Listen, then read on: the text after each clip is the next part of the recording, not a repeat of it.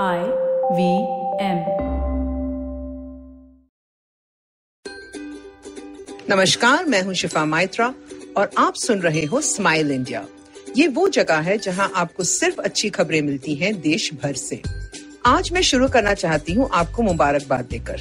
जी हाँ हम सबको पीठ थपथपानी चाहिए अपनी, क्योंकि हर किसी ने कुछ नया सीखा है इस लॉकडाउन में। चाहे वो अपने बाल खुद काटना हो या फिर मोबाइल से पैसे ट्रांसफ़र करना हो कुछ तो नया आ गया।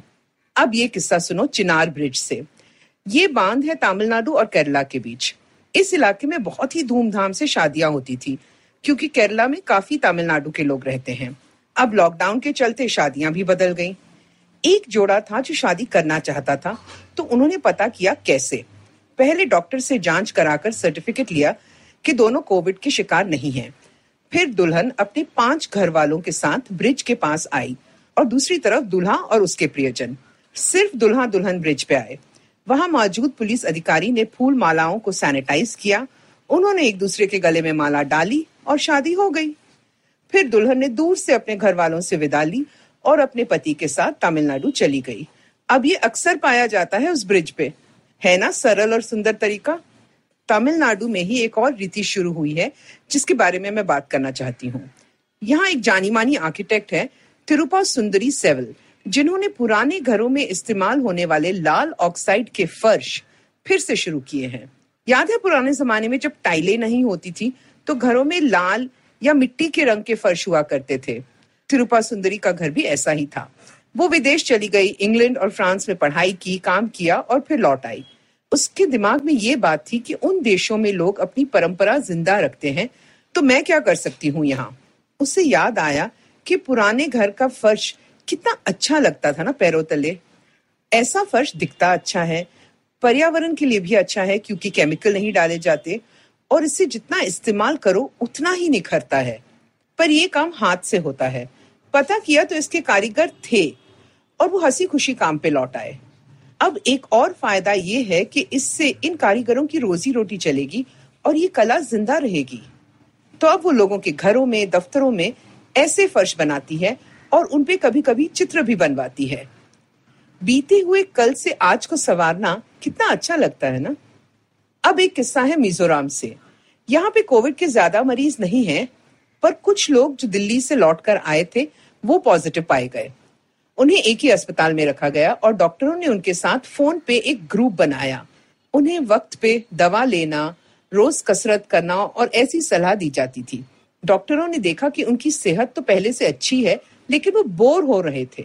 तो एक दिन डॉक्टरों ने अपने पीपीई सूट्स पहने, डांस करते हुए अपना वीडियो बनाया और उनको भेजा। मरीजों को हँसी आई, पर फिर उन्होंने कमरों में नाचकर अपना वीडियो बनाया और वो भेजा। तो अब नाचने और गाने की प्रतियोगिता चलती है रोज मरीजों और डॉक्टरों के बीच। हम हिंदुस्तानी ना, कभी मायूस नहीं हो सकते। एक और दिलचस्प बात सुनी मैंने एक आदमी के बारे में जिसका लक्ष्य है भारत में पढ़ने और पढ़ाने के ढंग को बदलना। चाहे कोई अमीर हो या गरीब, छोटे कस्बे से हो या बड़े शहर से, सबको एक जैसी शिक्षा मिलनी चाहिए। सुमित मेहता अपने लीड स्कूल के साथ ये सच में कर दिखा रहे हैं। सुमित की पढ़ाई एक छोटे शहर पठानकोट में हुई। उसके माता पिता दोनों पढ़ाते थे, पर बेटे ने आईआईएम से एमबीए किया और विदेश चला गया। सफलता प्राप्त की, पर अपने देश में शिक्षा के स्तर को लेकर चिंतित था। पिता ने कहा, इतनी चिंता है तो लौट आओ और कुछ करो। अपनी पत्नी स्मिता से बात की और दोनों लौट आए और शुरू हुआ लीड स्कूल का सिलसिला। इसके तहत शहर के बड़े स्कूल मिलते हैं, छोटे शहरों के स्कूल से, जिससे बच्चे किसी भी भाषा में पढ़ें, तरीका एक ही होगा। तो छोटे शहर के स्कूल में हर क्लास में टीवी लगा होता है और टीचर के पास टैबलेट कंप्यूटर होता है। अब जो बड़े शहर में पढ़ाया जा रहा है, टीचर के पास पहले से ही होता है। और वो उसका अनुवाद करके स्टूडेंट्स को वैसे ही पढ़ा सकती है। प्रिंसिपल की ज़िम्मेदारी है देखना कि ये सही तरीके से हो रहा है। छात्रों के माता पिता के पास भी ये सारा कुछ एक ऐप द्वारा भेजा जाता है ताकि वो भी मदद कर सके।